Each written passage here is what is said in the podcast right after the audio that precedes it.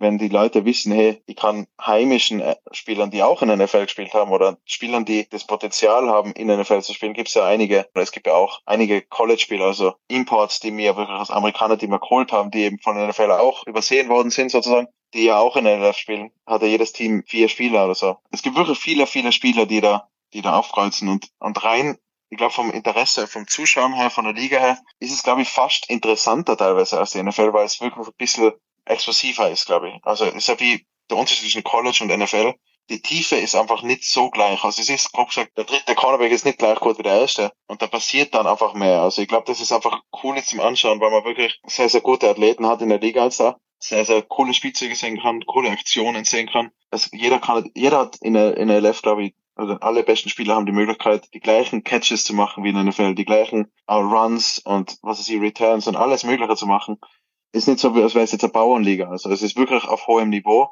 Ähm, jeder wird gut spielen und und ich glaube, dass da eben mehr Aktionen fast passieren werden, als wie jetzt in einem NFL München Spiel oder so, wo wirklich dann beide Teams einfach voll standardmäßig halt das Spiel runterspielen auf der auf NFL Niveau, wo jeder halt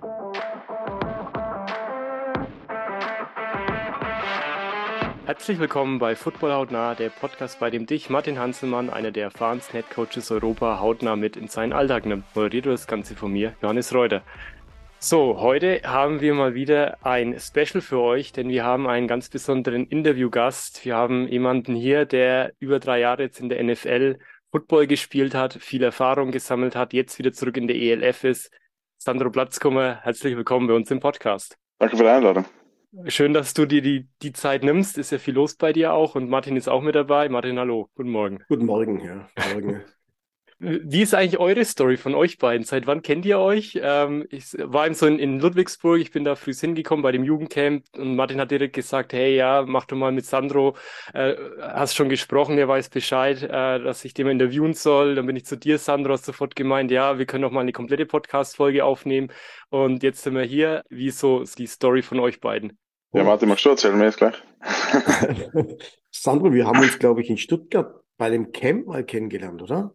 Oder war das woanders? Mit dem Andy Nein, war es, das? Also es muss dort gewesen sein. Also ich glaube auch 2018, kann es sein? Also irgendwie es so rum, auf, ja, genau, ja. Es war auf jeden Fall schon eine Zeit lang, aber nicht allzu lang, bevor ich in die NFL gegangen bin. Ja, genau, ja. Es war kurz bevor ja du in die NFL gegangen bist, äh, hatten wir, also da war ich noch nicht Trainer in Stuttgart, aber wir hatten ein Camp in Stuttgart mit dem, mit dem Andy Meyer zusammen und da haben wir uns dann kennengelernt. Und da habe ich mir auch einen Sonnenbrand, glaube ich, geholt. Ne? Es war auch, ja, das war auch ein Camp, wo ich mir auch einen Sonnenbrand geholt habe beim, äh, beim Camp. Ja.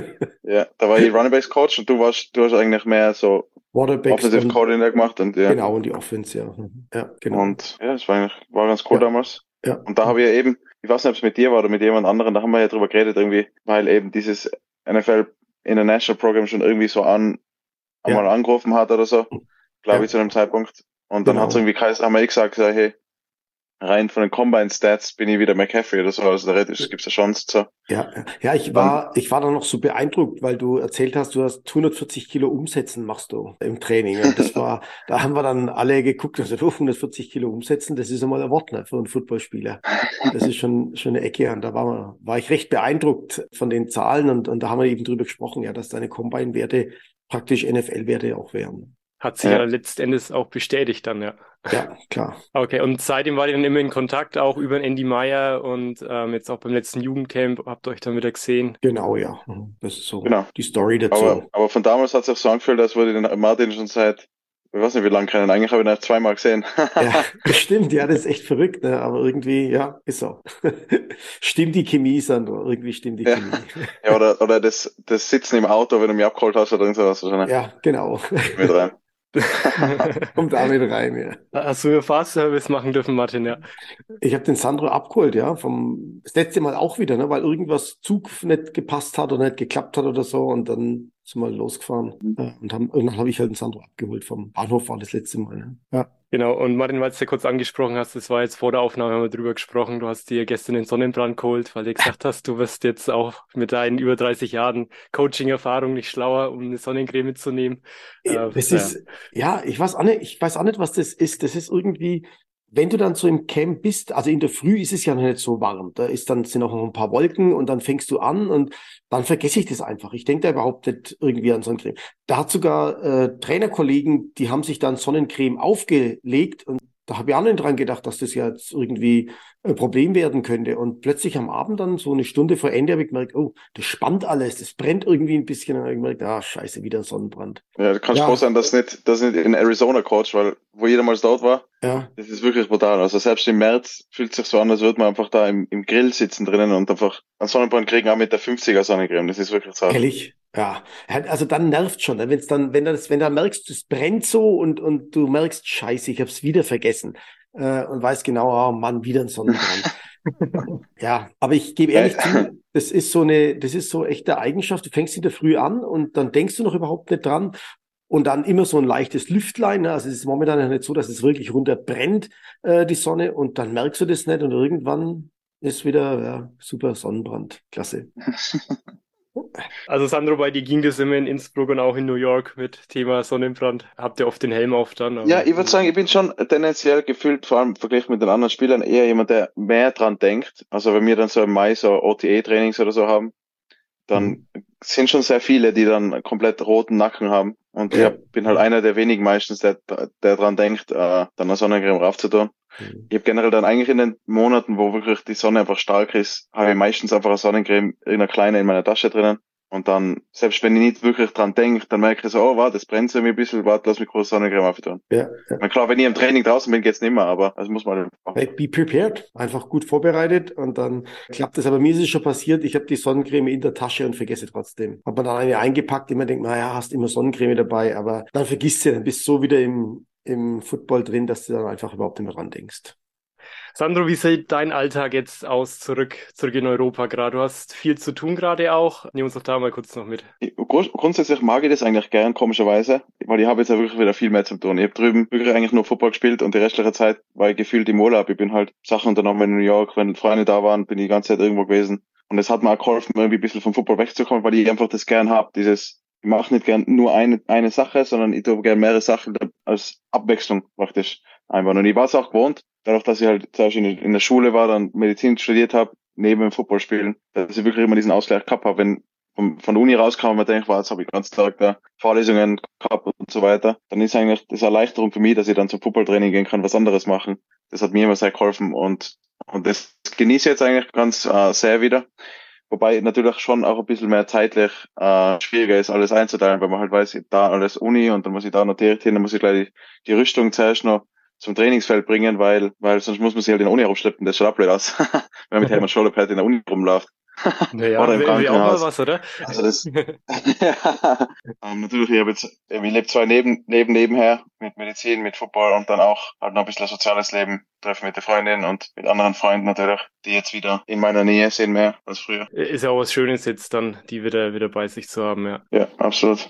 Jetzt hast du vorhin schon vom IPP, International Pathway Program, erzählt. Da warst du dann 2019 und das war in Arizona. Wie, wie war damals die Zeit so für dich da? Ja, das war auf der MG Academy in Florida. Ein in Florida dann, okay. War auch cool. Ich meine, es ist dann früher, es war dann am Ende ein bisschen chaotisch wegen Corona, aber am Anfang, klar, es war, der Runbacks Coach war wirklich sehr, sehr gut. Das war eigentlich das, was es für mich gut gemacht hat, weil ich wirklich viermal die Woche eineinhalb Stunden am Feld eins auf eins, also nur mit dem Coach war. Ich war der einzige Running Back im, im Programm. Und der hat die Drills aufgebaut. Wir haben dann so viel gearbeitet eigentlich die ganze Zeit an Indie-Drills und so weiter. Also das war schon gut. Und das war wirklich der beste Coach, glaube ich, den ich jemals gehabt habe bisher. Und eben, also das, das hat mir viel gebracht. Krafttraining war auch okay, hat alles gepasst, war jetzt nichts special. Lauftraining war auch nichts Besonderes. Aber das, ich meine, es war schon genug und dann habe ich beim, dann haben wir ja gleich relativ abrupt nach dem Training wo eigentlich, was eigentlich heißt, jetzt machen wir zwei Wochen ein bisschen weniger im Programm, damit wir dann wieder richtig die Beine zurückkriegen und dann dieses Combine machen können. Ähm, hat dann geheißen, wir machen gleich Combine ohne Pause, weil Corona und so weiter, das, wir wissen jetzt nicht, was passiert. So ist es dann passiert, aber das ist dann trotzdem eigentlich relativ gut gegangen. Ich relativ gute Zahlen eigentlich gehabt für das, ähm, vor allem, dass ich eben nicht frisch war, dass wir alle dort nicht frisch waren und das hat dann schon gepasst. Okay, also genau 2019 bist du dafür berufen worden und 2020 ging es dann los. Oder war die 2019 auch schon in Florida damals dann? Na, ich war 2020 in Florida, also 2019 2020 ist, ist dieser Combine in Deutschland gewesen, in Köln. Mhm. Ja, Mhm. genau. Wo sie dann von dem haben sie nachher nach Florida eingeladen auf 2020 im Jänner. Und dann Mhm. ist es dann praktisch bis Sommer 2020 bin ich dann Wie-.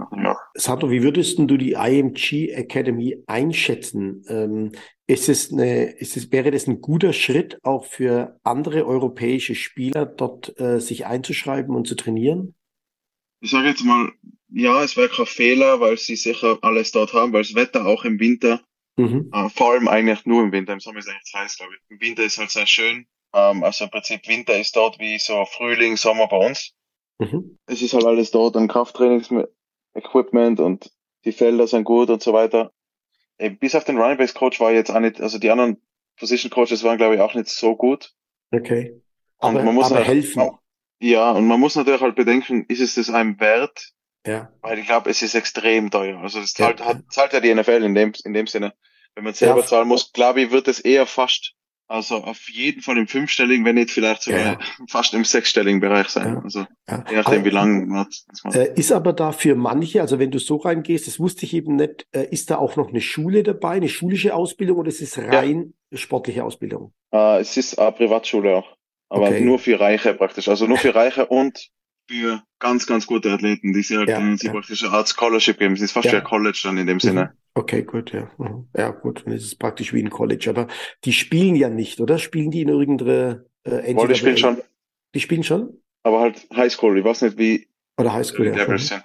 Sie spielen schon in der Highschool immer mit und die sind sicher eine der besten Highschools in, der- Okay. in, in den USA, weil natürlich, weil sie sagen, hey, die, warum sollten wir jetzt, wenn man einer der besten Spieler ist und die MG Academy anfragt und sagt, hey, Mhm. du musst nichts zahlen, trainier Ja. bei uns, spiel bei uns, ist eine mega gute Vorbereitung fürs College und dann machen es, glaube ich, auch die meisten. Und demnach haben sie halt die besten Spieler und dann Ja. geht recht viel weiter.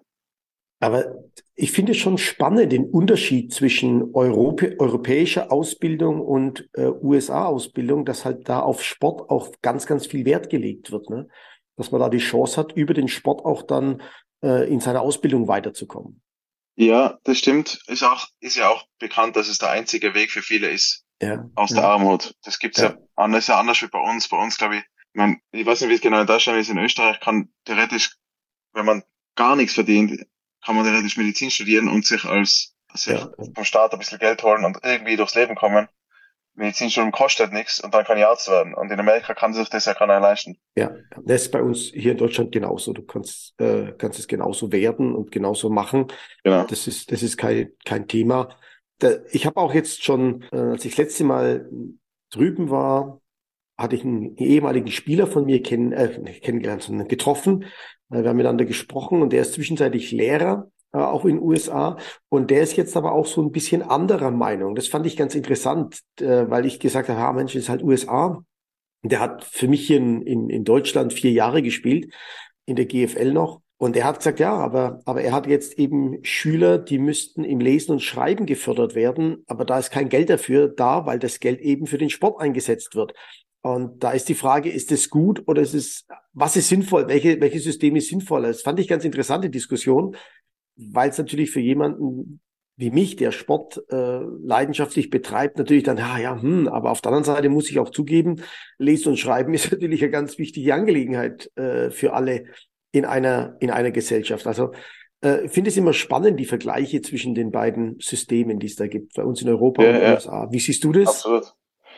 Na, ich sehe es eher auch eher von der Sicht. Ich meine, vor allem wenn man denkt, dass man wächst in Österreich auf oder und keiner wirklich schätzt es so sehr, wie man es eigentlich schätzen sollte, dass Ja. man eine gute, wirklich weltweit verglichen eine gute Ausbildung hat. Alles lernt über die Welt. Ich meine, die meisten Amerikaner wissen nicht einmal, was für Kontinente es gibt, gefühlt. Und Hm. zumindest die Footballspieler. Und ich finde, rein von der, von der, klar bin ich mit Medizinstudenten am Weg und die sind ja generell gebildeter. Aber allgemein finde ich, ist die Bildung einfach dann ein bisschen besser. Und ich finde, das merkt man halt schon. Also, Ja. ich finde es dann schon einfach hilfreich zu sagen, dass wirklich einfach Bildung wichtig ist. Und wenn, wenn ich als Kind wirklich die Möglichkeit habe, gratis so Ausbildung zu kriegen und auch auf die Uni zu gehen, mal ein Studium anzuschauen oder da wirklich durchzukommen und meine Eltern keine 30.000 pro Semester zahlen müssen dafür, Also es ist wirklich dort, muss man eigentlich glücklich sein, dass man sagt, mal, ich habe ich hab einen Ausbildungsplatz, meine Eltern können es sich leisten, weil es gibt nur so und so viele, die das wirklich haben oder die sich das leisten können. Und bei uns kann es jeder und dann schätzt es halt auch keiner wirklich so. Ja. Von dem her, das stimmt schon. Ich glaube, man muss einmal kurz rübergehen und dann wieder retour, dass man das wirklich schätzt. Wahrscheinlich, ja, wahrscheinlich. Und du bist ja das beste Beispiel dafür, dass wir sogar trotz mehr, mehr Fokus auf die Bildung auch die Chance haben, dann im Sport ganz groß zu werden. Die Chance haben wir ja trotzdem auch, wenn einer das wirklich will. Äh, die Voraussetzungen ja. sind vielleicht nicht ganz so optimal. Also man muss halt schauen, wie man muss viel mehr Eigeninitiative entwickeln, als es da drüben ist. Da wird es halt ab der Highschool an wahrscheinlich, ähm, ja, oder ist so, dass du ab der Highschool angeleitet wirst. Und bei uns musst du halt ganz, ganz viel Eigeninitiative dann entwickeln, um so weit zu kommen, wie du das jetzt äh, gekommen bist. Ja, ähm, also ich denke, dass das, das ist ein Riesending einfach drüben. Warum, ja, für mich ist das der Grund, warum eben natürlich die Movie Industry und die Musikindustrie und eben vor allem auch der Sport, warum das einfach dort äh, teilweise so gut läuft, weil einfach Leute fast das machen müssen. Also es gibt ja wirklich manche Leute, die in Österreich, wenn jemand gefühlt in die Musik oder in die, in die Filmindustrie geht, dann ist halt sehr riskant so, ja, warum arbeitest du nicht lieber bei M-Preis als Kassierer, da kriegst du wahrscheinlich mehr Geld. Ja. Und in den USA ist eigentlich so viele, glaube ich, die wirklich in einer armen Gegend aufwachsen und keine Bildung haben, die können nur Fußball spielen oder Rapper werden gefühlt. Und wenn sie das nicht schaffen, und da setzen sie dann halt alles dran, weil es ums Leben geht. Mhm. Und ich glaube, deswegen sind sie da auch gut worden und ja. deswegen fehlt es halt dann an anderen Stellen. Also das ist, ist auch ja. ein bisschen ein anderes Mindset, was da, was da entsteht. Johannes, wie ist deine Erfahrung? Du warst auch drüben in den USA.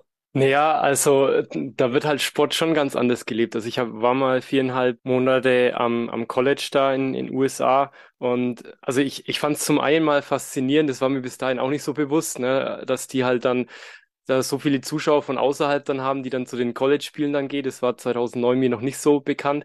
Und aber dass es halt wirklich total gelebt wird, auch äh, auf dem Campus, die ganzen Schüler, Schülerinnen äh, dann laufen mit jeweils ihren, ihren Klamotten dann rum von, von der Uni mit die jeweilig äh, Volleyball oder ja dann Football, was sie, wo sie da auch immer spielen. Und das wird schon nochmal ganz anders gelebt und die werden auch viel mehr gefeiert, da so, also die Athleten. Da hast du halt ein Ansehen und ist dann schon ein Status, wenn du jetzt in der Frauenvolleyballmannschaft da Captain bist oder dann im Football, allgemein in der Footballmannschaft dann, dann drinnen bist. Ähm, das kann ich jetzt hier vom Studieren her eigentlich überhaupt nicht, ja. Aha. Ja. Ein Unterschied, naja. Aber mal zur NFL, Sandro, ich habe ein paar Sachen, die mich interessieren. Wenn ich äh, mit dem Marc gesprochen habe, wollte ich einfach mal so wissen, wie deine Erfahrung ist. Der Marc hat mir gesagt, also ich habe ihn gefragt, wie ist denn das Training dort oder wie bauen die das auf und wie machen die das? Und er sagt, es ist halt viel mehr Walkthrough. Also das Training ist, ah. ist ganz anders aufgebaut und halt ganz, ganz viel über Wissen äh, des Spiels und des Gegners. War das bei dir auch so? Also der Eindruck? Ja, also was ich jetzt gemerkt habe, wie drei Jahre, klar, mein, bei Joe Judge war es anders als bei Dayball jetzt das letzte Jahr. Also mhm. wir haben einen neuen Headcoach gehabt. Ja, da ja. war es von Grund auf relativ anders, das Mindset. Aber ich meine, allgemein, man muss sich halt denken, es ist ein Riesenunterschied. Gefühlt, wenn ich jetzt zum Beispiel, zumindest in Innsbruck bei den Raiders bin, die meisten Spieler machen wirklich selber Trainings. Also die machen, die halten sich selber in Form, die arbeiten hart, haben natürlich noch nebenher auch noch was zu tun. Und drüben ist aber gefühlt so, dass ganz viele Spieler absolut unselbstständig sind. Also es sind ja rein vom Talent her natürlich in der NFL großteils die, Talent, die talentiertesten Spieler, die es wirklich in die NFL schaffen. Also die mhm. wirklich dann extrem schnell und sind und gute Footballspieler sind, ohne dass sie wirklich selber wirklich was dafür getan haben, weil einerseits natürlich, weil sie das Talent haben, andererseits auch, weil sie über die Highschool und das College eh so durchgezogen worden sind.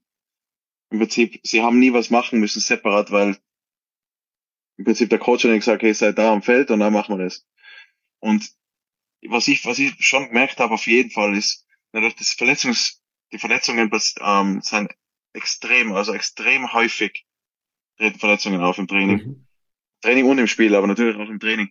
Ja. Und ich glaube, das liegt hauptsächlich einfach daran, dass eben die meisten Spieler in der Zeit, wo sie auch nichts Zahl kriegen, in der Zeit, wo sie effektiv Off-Season haben, die meisten Spieler tun da gar nicht, also nichts bis ganz wenig und halten sich nicht wirklich in Form, weil sie kriegen ja nichts Zahl dafür, warum sollte man jetzt arbeiten für nichts, so grob gesagt. Und dann kommen sie halt dann in, im Off-Season-Programm hin, beziehungsweise zum Trainingscamp dann nach ungefähr vier, fünf, sechs Wochen zum Trainingscamp.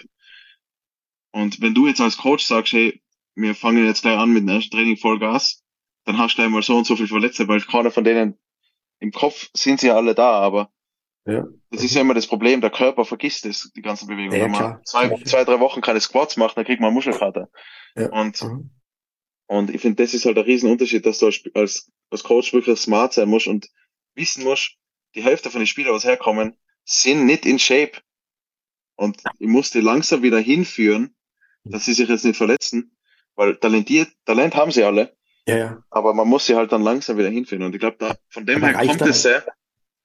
Reicht da die Zeit vom Camp dann, um das jetzt in eine Progression zu packen? Also jetzt mal äh, in, in der, aus der Trainingswissenschaft raus, reichen dann diese, diese sechs oder acht Wochen Camp denn, um die da wieder hinzukriegen? Weil eigentlich müsste es dann ja vorher mal vier Wochen reines ähm, Aufbautraining machen, damit die, damit der Körper das wieder alles kennt und weiß.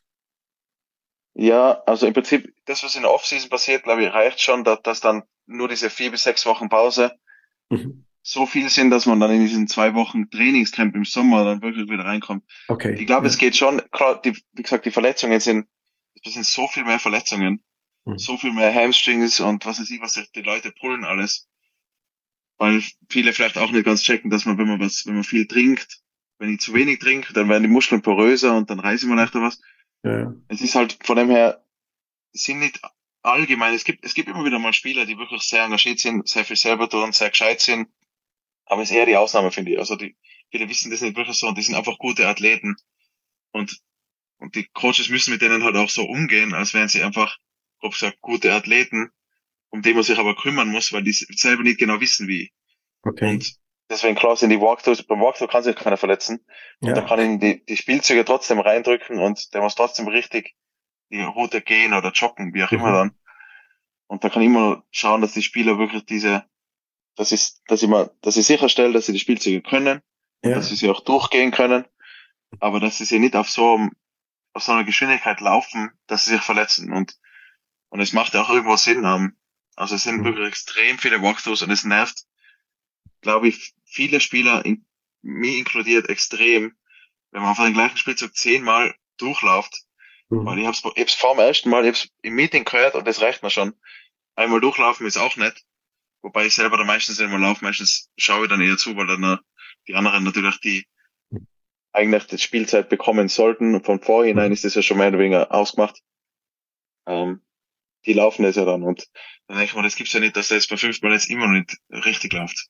Und, aber es ist halt auch irgendwie wichtig dann. Also sie müssen aber Sandro, äh, Sandro, da, da, muss ich dann sagen, willkommen in der Trainerwelt, in der Coaches World. Ne? Das geht ja. uns schon auch ab und zu so, dass du denkst, jetzt habe ich es doch schon dreimal erklärt, es gibt's doch nicht, dass es nochmal falsch ist. ja. Aber ja, ich meine, das ist, ist die Herausforderung. Das ist, das ist die Herausforderung. Und, und wenn man da eine gewisse Erfahrung hat, äh, dann, dann geht es schon auch leichter und dann nimmt man es lockerer und dann siehst du auch ab und zu mal Coaches, wie sie lachen und dann weißt du genau, okay, gut, die denken sich jetzt bestimmt, scheiße, jetzt habe ich so und so oft erklärt und noch einmal und noch einmal. Ja. Aber das ist, das ist halt äh, so. Na, aber eben, eben zu deiner Frage einfach im Prinzip, ich würde sagen, rein vom Trainingsload her ist es ähnlich wie in Europa, also aus meiner Erfahrung zumindest. Also mhm. Leute sind immer verwundert, wenn ich sage, ja, wir trainieren nur dreimal die Woche in der Saison. Weil das macht man ja in Europa auch. Also irgendwie, ja. keiner trainiert öfters wie das. Ja. Ähm, und das ist in einer NFL auch nicht anders. Ich meine, weil man in einer NFL spielt, ist man vielleicht, viele sind vielleicht ein bisschen talentierter oder so, aber sind ja trotzdem Menschen. Wirklich. Ähm, und die meisten nehmen auch keine Steroide oder irgendwas. Ist ja verboten. Von dem her, warum sollten sie jetzt aber mal sechsmal die Woche trainieren können ja. und dann spielen, wenn wenn das niemand schafft sonst. Ähm, deswegen, wenn man Meetings und Walkthroughs kann man natürlich rein reindrücken, wie man will, weil natürlich keiner von den Spielern macht neben, nebenher irgendwas. Keiner ist in der Uni oder arbeitet. Das ist ja Vollzeitjob. Das heißt, was macht dich alles, was sie spielt? Die meisten Spieler zocken nur auf, auf, auf der Playstation oder sowas, wenn sie jetzt nicht gerade im Training sind. Ist wirklich so. Okay. Und, und ähm, manche haben ja Familie, Kinder oder sonst was, aber das ist ein Vollzeitjob und man kann, wenn man nur so maximal fünf, also sie drei, viermal die Woche eineinhalb Stunden am Feld sein kann, weil der Körper sonst nicht mehr aushaltet wenn, auf dem Speed, muss die restliche Zeit halt einfach dann, was mache ich die restlichen acht, acht Stunden am Tag? Muss ich halt Meetings ja. machen, Walkthroughs. Ja, viel ähm. Als wirklicher sonst halt was, was eben nicht überlastend ist, ja. was trotzdem die Spieler dahin bringt, dass sie es halt richtig im Feld machen. Ja.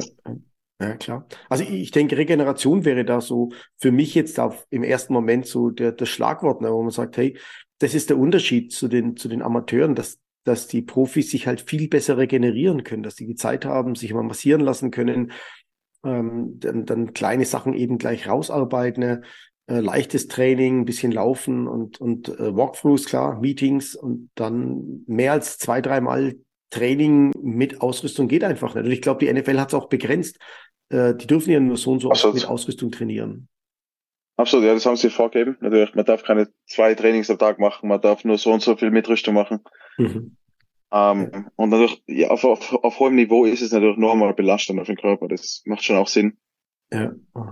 Dass, dass das so gemacht wird. Also das ist wirklich, ähm, ist einfach so. Und der Unterschied zwischen Brian Dayball das letzte Jahr und die ersten zwei Jahre Joe Judge war auch enorm. Also man hat auch wirklich da gemerkt, weil ich schon gewusst habe, rein wissenschaftlich, mhm. auf dem Alter, ich meine, bei zehnjährigen Buben ist es was anderes, als wir jetzt 25-jährige Erwachsene zu trainieren, die auf ihrem höchsten Niveau sind.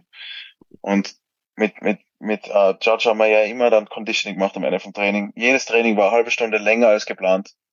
Ähm, alles immer überzogen und immer viel zu viel gemacht. Und er hat halt, es war halt der Gedanke so mit dieser Abhärtung, wenn man mehr im Training mhm. macht, dann wird man besser.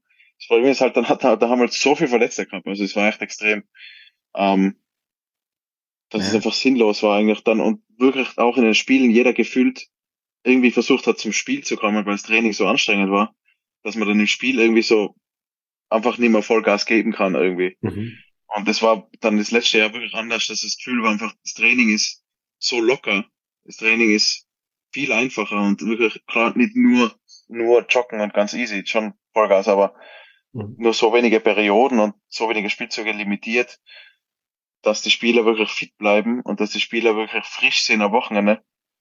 Und auf dem Niveau hat es halt einfach offensichtlich auch mehr Erfolg gehabt und mhm. ist ja auch wissenschaftlich ja, ja. einige Daten dazu. Also deswegen hat man ja, haben die Spieler GPS hinten drinnen im, im Shoulderpad und es gibt halt Coaches, die sagen, ist mir egal, das GPS sagt, er ist jetzt schon so und so viel gelaufen, er läuft normal. Und es gibt Coaches, die sagen, okay, äh, du mal mach, fahren wir es ein bisschen runter, das ist jetzt vielleicht gescheiter, wenn wir jetzt nicht Vollgas geben. Mhm. Und, das, ich ja. glaube, das Verrückte ist, dass, dass beides ja manchmal zum Erfolg führt. Also äh, wenn, wenn wir das jetzt den Transfer mal machen bei uns in Deutschland, ist ja der Felix Magath als Football, als Fußballtrainer äh, da sehr bekannt. Ähm, aber der hat doch auch immer wieder mal Erfolg mit seiner Methode, dass er sagt, hey, die Leute sind nicht äh, auf dem Level und wahrscheinlich Wahrscheinlich liegt auch viel daran, wie ein Trainer das einschätzt, äh, wo die Mannschaft liegt. Sind sie jetzt schon ganz vorne oder waren sie wirklich faul und haben nichts gemacht und sie müssen erst mal Grundlagen erarbeiten, um dann ja, wieder erfolgreich ja. zu sein? Äh, ich glaube, da gibt es ganz, ganz viele Antworten und ganz viele Wege zur richtigen Weisheit. Ne? Absolut, absolut. Aber ich meine, es gibt ja diese, die, diese Theorien halt, sag ich immer, die sind, die sind ja mehr, immer bekannter jetzt, glaube ich, worden, auch im Leichtathletik. Ja, ja. Dass die Theorie mit, je mehr Sprint sie macht, desto schneller werde ich, das ja. geht oft nicht so auf. Also oft ist besser, weniger Läufe ja. zu machen. Also ich habe ja oft dann teilweise in der Saison oder so, auch früher bei den Raiders dann, da mache ich bei meinen Sprinttrainings in der Woche mache ich lange drei Sprints oder so. Ich mache, mhm. ich laufe lange dreimal, dafür gescheit, dafür bin ich danach nicht voll sore oder sowas. Ja, ja. Bin dann frisch am Wochenende und das hat dann für mich mehr Erfolg gebracht, als wir jetzt 20 Mal da Vollgas zu laufen. Ja. Also da bin ich auch, da bin ich ganz bei dir. Ähm, ich glaube, dass die moderne Sportwissenschaft uns da brutalst unterstützt, dass die Qualität einer Wiederholung zwischenzeitlich einfach viel wichtiger ist als die Wiederholungsanzahl. Früher hatten ja. wir ja ganz viele Raps gemacht, ne? da ging es um, um Antizipation und, und Automatisation von Bewegungen und so weiter. Äh, aber ich glaube auch, dass die mit der besseren Qualität und, und da bin ich davon überzeugt, dass Video uns da ganz, ganz viel gebracht hat, weil der Athlet jetzt viel leichter und viel schneller verstehen kann jetzt, was falsch ist oder ein Gefühl und eine Vorstellung von der Bewegung absolut. bekommt äh, als das früher der Fall war. Also auch im Sprint noch, äh, in der Leichtathletik hat man ja brutal viel gearbeitet und, und immer wieder gemacht und ja, zehnmal 100 Meter. Und zwischenzeitlich ist die Qualität der Wiederholung wichtiger als die Anzahl der Wiederholungen. Da bin ich wirklich auch davon überzeugt. Ja, also in gewissem Sinne stimmt es auf jeden Fall. Ist auf jeden Fall so. Ja, es braucht schon, ne? Also das jetzt nicht zu sagen, oh nee, bis die Grundlagen erarbeitet sind, brauchst du Wiederholungen. Das dauert dann schon. Aber wenn du ein gewisses Niveau erreicht hast, dann wirst du nicht mehr besser, wenn du noch mehr bolst und noch mehr reinhaust, glaube ich, als wenn du dann ja. eben sagst, nee, jetzt ist die Qualität wichtig. Absolut. Aber du siehst es in der NFL schon auch so, dass die das, dass die sich da umstellen oder dass es da von Trainer zu Trainer unterschiedlich ist? Ja, eben, also ich hab's, ich hab's sehr gesehen, wie gesagt, mhm. von, von Judge of Daybar. Ja. Und auch individuell, also. Ich denke schon. Okay, ja. Und ähm, jetzt dann nochmal zu deiner Zeit bei den, bei den Giants. Ähm, ich meine, bei Joe, Joe Judge wo, wollte dann euch quasi nochmal so zeigen, wenn er nach dem Training nochmal einen Ticken mehr macht, dass ihr eigentlich mehr erreichen könnt, so auch fürs, fürs Mindset her. Aber äh, der Körper hat er nicht mehr mitgemacht. Was habt ihr sonst noch so für Mindset-Themen da dann auch gemacht? Was hast du da für dich mitgenommen? Mindset-Themen. Ähm, ich wüsste jetzt nicht, was wirklich da jetzt besonders rausgestochen ist. Ähm, okay. Na, wüsste jetzt, wird mir jetzt nichts einfallen dazu. Und äh, was hast du da für dich so irgendwie gelernt? Also nur mal, nur mal so als Beispiel, Magnus Socha hat da mal äh, erzählt, dass er, damit er ein bisschen fokussierter dann auch im, im Training ist, dass er dann, wenn er die 15, 20 Minuten zum Trainingsgelände gefahren ist, hat er halt im, im Auto auch mal komplett Ruhe, keine Musik laufen lassen, damit er so achtsamkeitsmäßig bisschen mehr zur Ruhe kommt, damit er da auch fokussiert ist oder wenn äh, irgendwelche Situationen waren, wo er angespannter war, hat halt dieses, so eine Atemtechnik dann, dieses, dieses Box-Breathing, also dass man so vier Sekunden einatmet, vier Sekunden die Luft anhält, vier Sekunden ausatmet und wieder vier Sekunden die Luft anhält. Ähm, Hast du da für dich auch äh, Methodiken, Techniken, die du da anwendest, die dir helfen, in der, in, in der NFL da auf höchstem Niveau mitzuhalten? Ähm, nicht wirklich. Ich habe eigentlich hat gesagt, ich, hab, ich, ich, weiß, ich, kann, ich weiß von den Methoden und so weiter, was alle Spieler gern mögen und diese Atmungstechniken, die auch der, der Frank Rosé, der, der jetzt bei den Raiders ist, da ganz gern mhm. anbringt und so. Und es ist ja alles nicht schlecht. Aber mein Gedanke war immer so, man, so wie ich es gemacht habe, ich habe eigentlich immer bei den Spielen sehr gut performt. Äh, sowohl da als dort und irgendwie alles, was, also was funktioniert, ändert nicht, oder? Man sagt ja irgendwie so, never change a winning team. Und äh, ich habe jetzt nicht einen Grund dafür gehabt, irgendwie zu sagen, ja, ich probiere jetzt einmal irgendwie was anderes zu essen und irgendwie anders zu atmen, bevor ich ins Feld gehe, weil so wie ich es gemacht habe, finde ich, war es schon äh, wirklich sehr, sehr gut. Und, und ich wollte es eigentlich nicht ändern, weil was ist, wenn es dann schlechter ist? Das macht eigentlich dann wenig Sinn. Wie, wie sieht dann deine Routine da so aus für dich? Das können wir jetzt stundenlang drüber reden, weil das ist, das kann ich da jetzt so gar nicht sagen, das ist dann relativ, das geht, das ergibt sich dann relativ schnell. Aber ich habe jetzt nichts so im Kopf, wo ich weiß, das kommt dann erst in der Situation, dass man denkt, ja, okay, jetzt mal das. Aber es ist, es ist eigentlich nicht, es ist keine, keine Zauberei. Es ist nicht so, dass ich sage, ich brauche immer das gleiche Lied, ich brauche den gleichen äh, Schuh auf der rechten Seite mit dem gleichen Schuhsenkel, der gleich liegt oder so.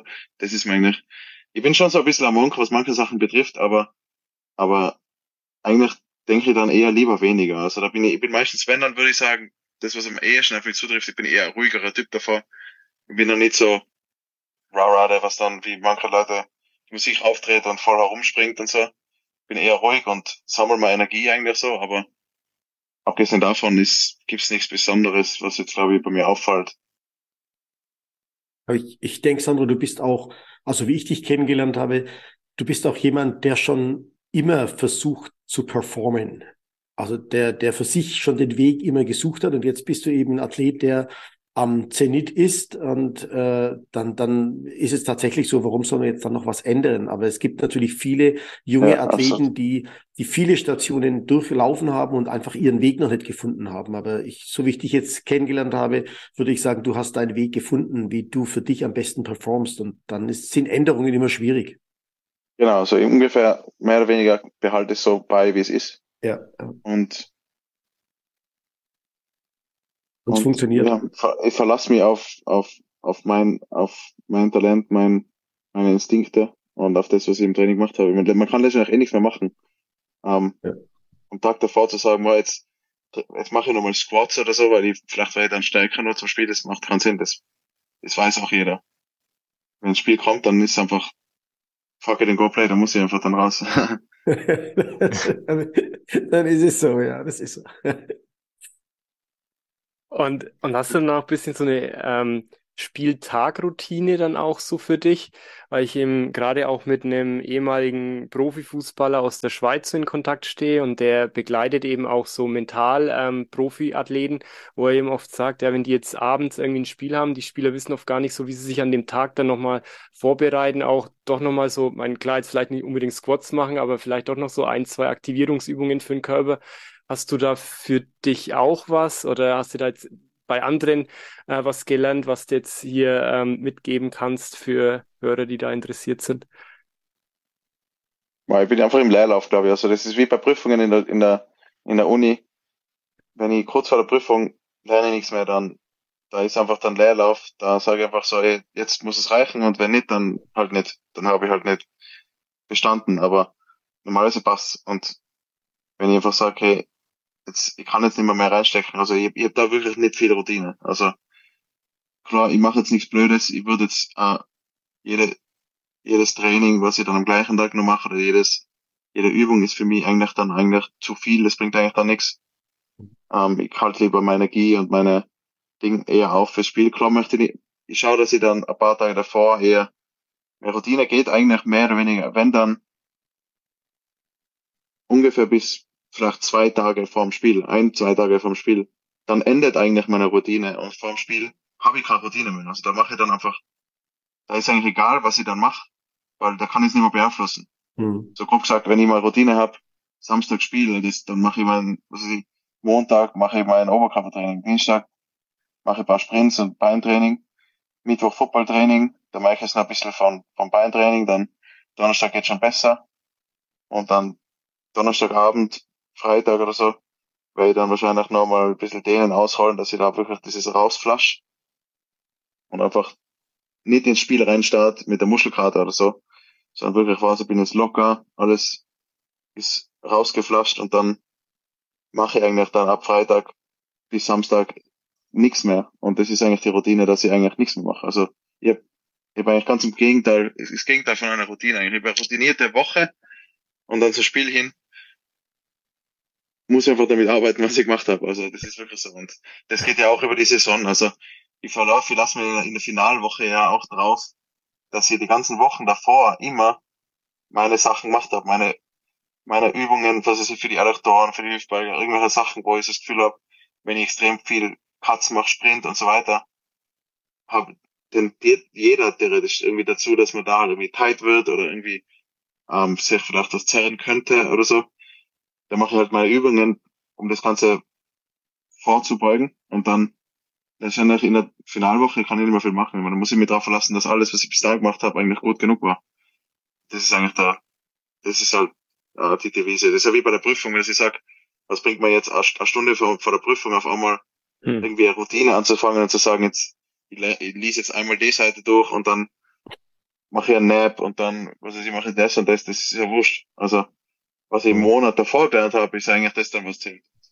Würdest, So würdest du ja. sagen, Sandro, dass das ähm, die Mehrzahl der NFL-Spieler so macht oder ist es völlig unterschiedlich? Hat jeder sein eigenes, seinen eigenen Rhythmus, äh, sich von Woche zu Woche vorzubereiten?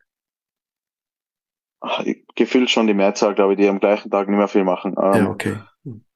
ähm, aber ist sicher individuell. Ähm, Ja, Die haben ja, sicher wirklich dieses eine Essen, was sie immer essen, diese eine Musik, die sie immer hören. Ja, ja. Ähm, aber mir macht das eigentlich gleich nervös, wenn ich nachher so denke, jetzt muss ich irgendwie, mache ich das, jetzt mache ich das und jetzt mache ich, ja. ich denke da gar nicht dran einfach. Es Ja, aber ja Druck, tatsächlich- ne? Ja, voll. Ich bin, und ich bin auch tatsächlich, es gibt ja Leute, die, die dann am, wenn man um sechs am Abend das Spiel hat, den ganzen Tag dann wirklich genau das und das machen müssen, was sie halt irgendwie im Kopf haben. Und mir ist es wurscht, ich, ich habe dann meistens gelernt, meistens für die Uni was gelernt, weil ich dachte, jetzt habe ich, jetzt habe ich voll viel Zeit. Training bringt jetzt kannst du machen. Äh, Footballtraining, Meetings habe ich sowieso nichts.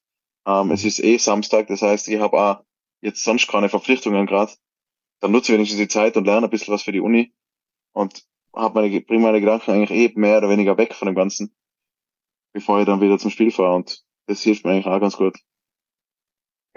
Also für dich war dann diese, die, dieser Stress von der Routine war dann eigentlich zu viel, von dem her hast du lieber gesagt, nee, du äh, magst gerade das, was gerade da ist und dann eher eine, eine Ablenkung. Also du hast jetzt auch noch nicht mit, mit der Theorie nochmal auf den Gegner dann irgendwie vorbereitet, sondern wirklich was komplett anderes dann eher gemacht dann tendenziell. Ja, also ich, ich gehe eigentlich von meiner Routine weg, weil meine Routine ist eigentlich viel zu trainieren, viel zu laufen, immer, immer auf 180 zu laufen, was Lernen betrifft und so. Und ich, ich, ich gehe eigentlich dann weg von meiner Routine, wenn es zum Spiel kommt. Ich habe eigentlich mhm. nur die Routine die ganze Woche über. Ich würde schon so sagen, dass das so ziemlich zutrifft. Okay, ja, mega spannend. Danke für die Einblicke, weil ich glaube, da ist ja jeder individuell und darf dann da für sich sein, seinen Weg dann finden. Ähm, gibt es ja so viele Möglichkeiten. Und dem einen tut's dann gut. Ich glaube, Kasim Edebali, der hat immer Nudeln mit Ketchup dann gegessen, weil ihn das noch so an seine Jugendzeiten erinnert hat, wo, wo er dann immer eher Ketchup sich dann noch gemacht hat vorm Spiel. Und das hat er, glaube ich, in der NFL auch noch so gemacht. Aber ähm, ja, kann, kann ich voll nachvollziehen. Ich glaube, mir würde es auch eher so gehen, zu sagen, boah, das würde mich dann, dann eher, eher stressen, wenn ich jetzt noch was machen muss, dann, ähm, dass ich dann eher vom Kopf her dann frei und locker bin, wenn es aufs, aufs Spiel dann an, an sich dann zugeht. Ja. Ähm, was hast da für dich noch so ein bisschen äh, jetzt mitgenommen? Was war so der Unterschied da allgemein jetzt so NFL, dann auch im Vergleich zum, zum, zum Football noch hier? Was ist da am stärksten bei dir hängen geblieben in deiner Zeit jetzt in der NFL?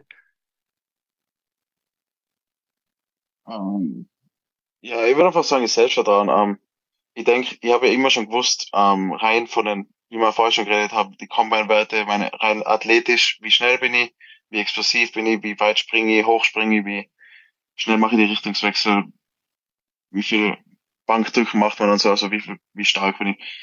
Von dem her habe ich überall gewusst, dass ich wirklich top dabei bin. Also da kann man mich teilweise mit einem der besten Running Backs vergleichen und ich bin besser bei den meisten Sachen. Und das gibt natürlich allein schon das war, dass vieles am Selbstvertrauen was ich schon gehabt habe, weil ich gedacht habe, warum sollte ich jetzt im Football auch nicht so gut sein wie der? Das habe ich mir die ganze Zeit gedacht. Und, und äh, natürlich, dadurch, dass ich jetzt dort war, einerseits natürlich sehr limitierte Einsätze gehabt habe, aber schon auch natürlich einerseits im Training, vor allem in der Saison in den Scout-Teams und so, gegen mehr oder weniger die besten Spieler in der NFL trainiert habe, also gegen richtig gute Defense-Spieler und teilweise Leute, dazu bringen, dass sie hinfallen, weil ich sie ausgekrattet habe oder dass sie mich einfach nicht erwischen, weil ich, weil ich schnell bin oder solche Sachen.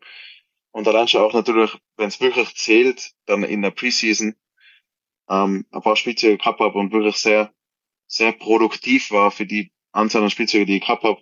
Das gibt aber natürlich, das gibt jedem sehr viel Selbstvertrauen, oder? Und, und das ist eigentlich die Nummer eins und wichtigste, was man, was man eigentlich hat, weil wenn man nicht selber an sich selber glaubt und vertrauen kann, dann, dann bin ich nervös. Na, dann, dann denke ich in meinem Kopf so, boah, was, was mache ich jetzt beim nächsten Run? Ich weiß es nicht. Ich möchte jetzt da irgendwie ein Down kriegen, aber ich weiß nicht wie. Und dann verkauft man sich zu sehr. Und wenn man eigentlich weiß, hey, ich hab, ich hab, mein Körper hat mich noch nie enttäuscht, so irgendwie. Ähm, immer wenn ich da jemanden aussteigen habe lassen müssen, ist es, hat funktioniert. Und dann denkt man auch nicht drüber nach und dann weiß man, da kann man sich selber um seinem eigenen Körper vertrauen, oder? Das ist im Prinzip ähnlich wie, wie ein Coach, der sagt, ich möchte jetzt einen Spieler nicht einsetzen, weil ich vertraue ihm nicht. Ich habe noch nicht genug gesehen von ihm, dass ich weiß, er kann jetzt, wenn ich den jetzt reinstelle, dann macht er den Catch, dann macht er den Play. Ähm, und im Prinzip geht es ja um sich selber auch. Man, man ist im Kopf anders eigentlich wie im Körper. Und wenn mein Kopf weiß, ich kann meinem Körper vertrauen, ich weiß, ich bin schneller wie der Typ, also mach einfach dein Ding so im Prinzip, dann ist es so viel einfacher und die meisten NFL spielen so. Also die meisten sind sehr instinktiv es gibt ganz wenige Spieler, die sich wirklich voll verkopfen. Ähm, und ich glaube, das, das geht einfach auch nicht. Man ist zu langsam dafür. Also wenn ich mir jetzt überlege, war, jetzt kommt der Spieler mit dem Winkel auf mich zu, mit der Geschwindigkeit, jetzt könnte ich den Cut machen, dann bin ich viel zu langsam. Nachher hat er mich schon getackelt. Und wenn ich grundsätzlich von Haus aus nur, ich weiß, was für Spielzeuge, was die, die Tendenzen, was sie haben, das habe ich schon im Kopf, das passt alles. Und dann habe ich meinen ersten Read, wenn ich den Ball krieg und der läuft dahin, passt, nachher cut ich dahin und dann, und dann, der Rest ist eigentlich dann Routine. Der Rest ist dann wirklich instinktiv.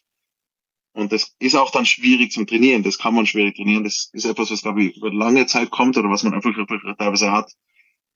Und auf das muss man sich verlassen können. Das war wirklich die Nummer eins, glaube ich, was dann auch mir, mir sehr geholfen hat, ist, dass ich dort auch gewusst habe, ich meine, ich habe dann beim zweiten Run ich habe damals, oder generell beim ersten Spiel damals gegen die Jets, da habe ich mir jetzt auch gedacht, hey, ich bin schneller wie der und der Running Back bei den Giants. Ähm, und ich habe am Anfang natürlich beim Spiel, die ersten drei Viertel habe ich ja schon zugeschaut, habe ja, ja draußen gestanden gedacht, das schaut nicht impressive aus, was die machen. Das kann ich alles auch.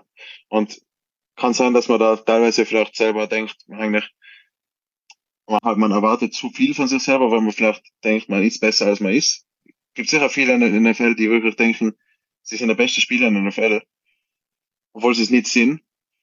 Aber natürlich, man denkt sich das einfach und man, man weiß es teilweise auch rein, rein statistisch, wenn man denkt, wenn ich, wenn meine GPS-Nummern schneller sind, wenn ich im Kraftraum stärker bin und, und äh, im Training besser ausschaue, nachher werde ich das schon auch können, was der kann. Und wenn man da wirklich, das ist der einzige Gedanke, den man haben kann, wenn man reingeht. Ich glaube, wenn man reingeht aufs Feld und sich denkt, boah, das sind NFL-Spieler, hey, ich bin aus Österreich, ich habe hab noch nie, noch nie College gespielt, was soll ich denn jetzt eigentlich da, dann, dann wird es auch sicher nicht funktionieren. Und ich habe das aber auch nicht gedacht. Also ich habe mir gedacht, warum soll ich das nicht machen? Und dann habe ich meinen weiten Run gehabt und es hat alles passt. Und das war eigentlich die ganze Zeit bei jedem Preseason-Spiel, wo ich halt meine letzten drei Spielzüge gekriegt habe, dann war es eigentlich, finde ich, sehr ähnlich. Ähm, natürlich hätte ich gerne auch mehr Special Teams Spielzüge gekriegt und so weiter. Das ist ein anderes Thema, ähm, wie das Ganze läuft da drüben. Aber im Grunde, ich bin sehr happy mit dem, was ich gemacht habe, weil ich wirklich auf mich selber vertraut habe und mir auch selber vertrauen habe können. Ich spiele ja schon 20 Jahre, also ist nicht so, als würde ich jetzt aus Falken ja. noch nicht wissen, was ich tue. Also kannst du eigentlich schon sagen, dass für dich immer, du hast immer dein Bestes gegeben in der jeweiligen Situation und meine, du hattest ja dann auch gegen die, gegen die Jets den 48-Yard-Lauf, hast da auf dich aufmerksam gemacht und ich denke, dass genau diese Einstellung dir da dann geholfen hat. Ja, ich meine, ich glaube, ich habe, was habe ich, 12 Carries oder so für 100 irgendwas Yards das ist, das, das ist, ist statistisch gut, ja. ziemlich gut. Ja. Und im Training, im Training war es nicht anders. Also im Training war wirklich, vor allem wenn der Dexter Lawrence und der Leonard Williams, das sind die zwei besten Dealer bei den Giants, wenn die nicht trainiert haben, dann haben wir mit dem Scout-Team, also es, da war wirklich die zweite, äh, eigentlich die dritte Offense eigentlich, die dann das Scout-Team gegen die Starting Defense läuft. Da war mir wirklich allgemein, glaube ich, ein ziemlich guter Unit. Also es hätte ich gern gesehen, dass man einfach Wobei man hat ja auch gesehen, wo wir gegen die Eagles, glaube ich, gespielt haben, da war ja primär die dritte Garde. Ich hätte nicht spielen dürfen, wegen International zu zeigen, aber wenn ich noch drauf gewesen wäre und vielleicht ein, zwei andere oder so, das war ja großteils eigentlich die dritte Mannschaft, was da angetreten ist. Weil es wurscht war, ob man gewinnen oder verlieren. Man hat einfach die Starter nicht spielen lassen im Spiel. Und das Ergebnis war ja eigentlich, es war ja zu dem Spiel zumindest knapper, als das Ergebnis mit der Starting Offense war. Was ja eigentlich irgendwie crazy ist, wenn man so drüber nachdenkt. Also da ist wirklich der Unterschied sehr, sehr gering teilweise innerhalb von den Spielern. Von erster auf zweiter Garde finde ich, das ist ein Riesenunterschied auch zu Europa, dass einfach die Tiefe ganz anders ist. Und eben, wie gesagt, also das ist das, was ich am meisten mitgenommen habe im Training, dass ich eigentlich dieses Selbstbewusstsein gekriegt habe, dass ich mir dachte, einerseits, was ich bisher schon gemacht habe und was ich an athletischen Werten habe, aber auch, was ich bisher dann jetzt dort gemacht habe, weil ich gewusst habe, wenn ich jetzt, was weiß ich, gegen wen ich immer jetzt nochmal spiele, ähm, ähm, denke mal so, was soll der jetzt können, was die besten Spieler in der Welt nicht können haben. Dann denke ich mal, das ist halt so ein bisschen der Gedanke. Und wenn man das hat, das hilft halt natürlich schon, das hilft ja jedem weiter. Selbstbewusstsein ist das, was ich am meisten wahrscheinlich mitgenommen habe jetzt aus der Zeit. Und, und meine Intuition und Selbstbewusstsein habe ich jetzt mitgenommen, ja, Martin? Ja, das äh, ist auch das, was wir ja wirklich den jungen Spielern mitgeben sollten, dass sie eben äh, Selbstbewusstsein erarbeiten, denn das hilft ja auch dann im tatsächlichen Leben. Also weg vom Sport. Äh, es ist ja wichtig, dass jeder einfach äh, ein, ein, gewisses Grad, also nicht Überheblichkeit, aber ein gewisses Grad an Selbstbewusstsein einfach hat. Und Absolut, ja, genau. da, da hilft der Sport ja unglaublich. Also jede Sportart, jetzt will ich nicht American Football sagen, aber ich glaube, das ist wichtig. Das ist eine, ähm, ein Faktor, den wir im Sport äh, jungen Menschen einfach mitgeben können fürs ganze Leben. Und man, man sieht ja, wenn man das beobachtet, auch bei Kindern, bei jedem, in jedem Alter. Ja. Und vor allem Leuten, die natürlich eben mental eher schwach sind und eben nicht so gut von sich denken.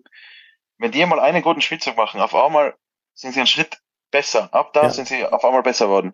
Ja. Und es gibt keinen Grund dazu, außer eben diesen mentalen, weil sie haben einfach dieses mental, die mentale Blockade jetzt ein bisschen gelöst, weil sie gesehen haben, ey, wie kann es eigentlich doch. Und ja. eben wie, wie der Martin gerade gesagt hat, man muss ja nicht überheblich sein. Ich bin auch ein Spieler, der nie Trash talkt, der nie gescheit redet vor anderen Spielern. Habe ja, ja. hat man nie was gebracht. Ich, ich genieße es immer sehr, wenn andere Trash talken, weil ich finde es lustig.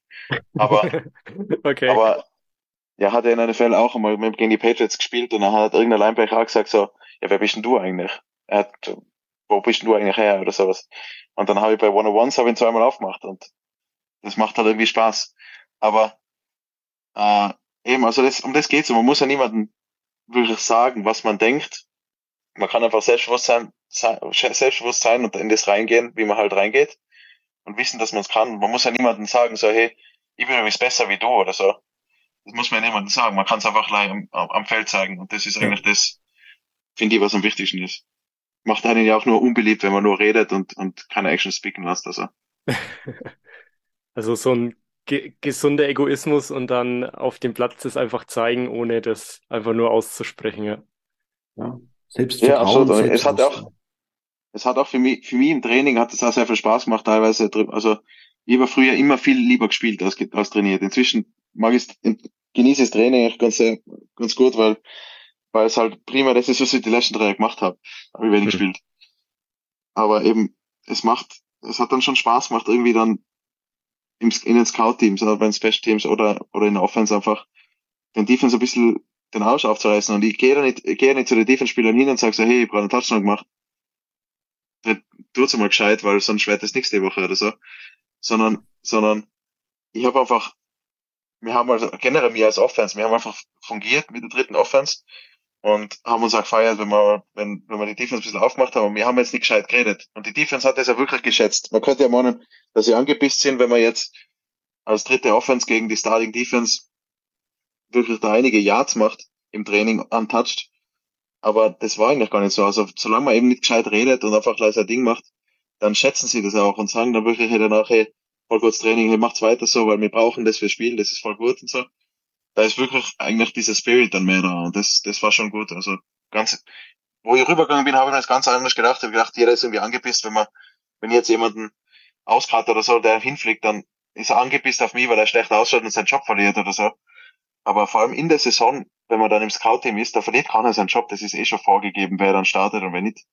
Ich werde nie, ich werde nicht ins Team kommen, weil im Scout-Team gut ausschaut. Ist halt, habe ich noch nie gesehen, zumindest in den drei Jahren, dass das bei jedem so, jemandem passiert ist. Von dem her ist ja keiner jemanden böse, wenn man dann einfach äh, Gas gibt im Training. Und das, das hat eigentlich Spaß gemacht. Okay, also ich, ich finde es mega interessant, dir, dir zuzuhören, was du uns, was du uns alles mitgibst. Äh, danke dir schon mal dafür. Und wie war es jetzt für dich als International-Spieler? Hast du da irgendwie, auch, weil du es vorhin mal angesprochen hast, oder ein bisschen mehr Zeit vielleicht auch bei den Special Teams da gehabt? Gab es da irgendwie äh, Vorurteile, Nachteile, weil du jetzt nicht am College warst, auch mit anderen Coaches oder wie, wie war das für dich? Ja, das ist, da kann man mehr spekulieren. Die wirkliche Antwort kenne ich da nicht wirklich. Ähm, klar, wenn man Leute kennt, wenn man College gespielt hat und die Leute einen kennen, weil sie einen recruited haben oder so, alle NFL-Coaches waren davor irgendwo auf der Highschool oder College irgendwann einmal. Ähm, das hilft sicher. Ähm, und dass man aus Österreich ist, ist jetzt sicher kein Vorteil in dem Sinne. Ähm, und dass dieses spezielle Regelung mit den International-Spielern, dass man halt irgendwie nicht aktiviert werden darf, das ist sicher auch kein Vorteil, weil dann müssen sie irgendwann eine Entscheidung machen, hey, wir hauen jetzt jemand anderen raus, damit wir den vom internationalen Sport auf einen normalen Touren, das machen halt ungern die Teams, glaube ich. Ich habe nie wirklich eine Antwort dazu gekriegt. Also ich habe schon viele mit vielen geredet dann und viele Coaches haben gesagt, sie hätten mich gern mehr eingesetzt oder so. Aber die Leute, die wirklich die Entscheidungen treffen, von denen habe ich nie wirklich dann, also nur gute Sachen gehört, was ja auch nett ist, wenn man hört, sei guten Job und so. Äh, aber man hätte auch da doch irgendwie gern so ein bisschen eine, eine, sinnvolle Antwort gehabt, oder? Wenn es, es gibt ganz viele Spieler, die wirklich, die teilweise auch kommen und kein einziges Spiel spielen und dann wieder gecuttet werden, ohne dass jemand irgendeinen einen Grund nennt, oder? Das ist dann oft so, ja, wir haben halt jemand anderen auf einer anderen Position, Position gebracht und wir haben noch ein gewisses Limit, aber ähm, ja, was das betrifft, da habe ich nicht wirklich, da kann ich nicht wirklich sagen, wie es wirklich abläuft. Aber ich würde eher sagen, als International Spieler hat man schon einen riesen Nachteil. Und einfach, dass glaube ich, dieses, dieses Mindset ein bisschen drinnen ist, dass sie halt Football außer von USA nicht, nicht ernst nehmen und einfach sagen, wenn man, wenn ich 17 Jahre in Österreich gespielt habe, dann gehe ich dorthin und jeder denkt, ich habe gar nicht Football gespielt. Das ist mein erstes Jahr Football spielen für sie, hm. weil ich nicht in Amerika gespielt habe. Und das finde ich schon ein Riesenfaktor gefühlt, weil es gibt wirklich für mich teilweise oft wenig Gründe. Also ich habe das ich hab immer nachher wieder das ganze Video alles angeschaut und mir vielleicht denke ich einfach falsch oder so. Aber ich habe einfach, finde ich, teilweise sichtbar besser ausschaut in, in den Drills oder in, in, in Special Teams da teilweise als andere, die dann gespielt haben. Und das habe ich nie ganz verstanden. Aber ich habe es irgendwie nicht ganz, ich kann es immer noch nicht ganz eingrenzen, woran es gelegen hat. Es geht halt da, glaube ich, mehr um diesen Trust und diese Vertrauen, dass sie halt wissen, der kommt aus dem Programm, da kenne ich den Coach, da kenne ich alle, ich weiß, wo der herkommt und so.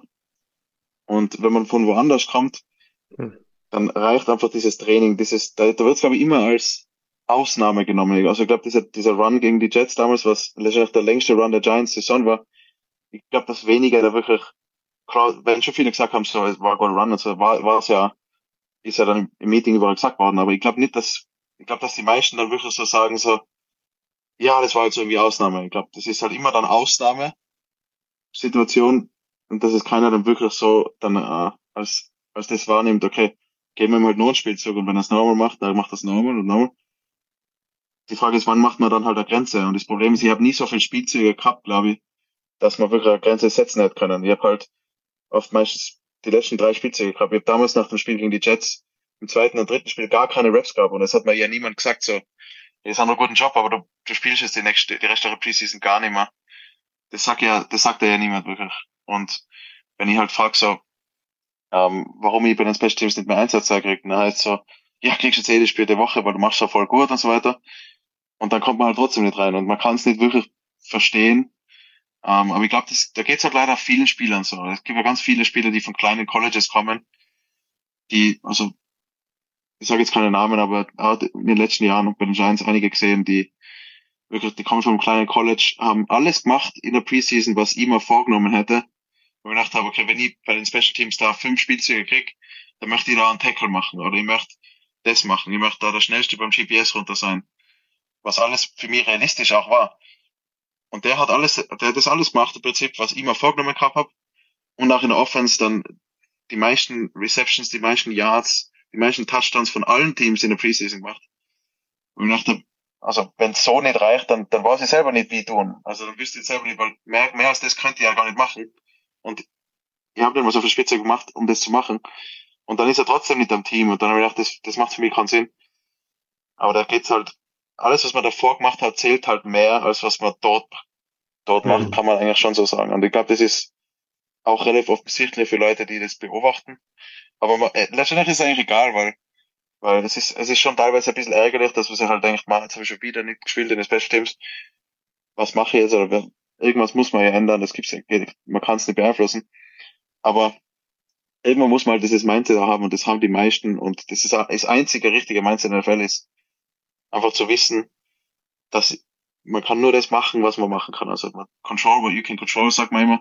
Hm. Und ich kann mir nicht die Spielzüge beeinflussen, die an der Sideline stehen. Ich kann mich nicht drüber ärgern, weil es ist nicht in meiner Entscheidung. Also wenn, wenn ich im Feld bin, mache ich mein Ding und im Training und im Spiel und off the field und so.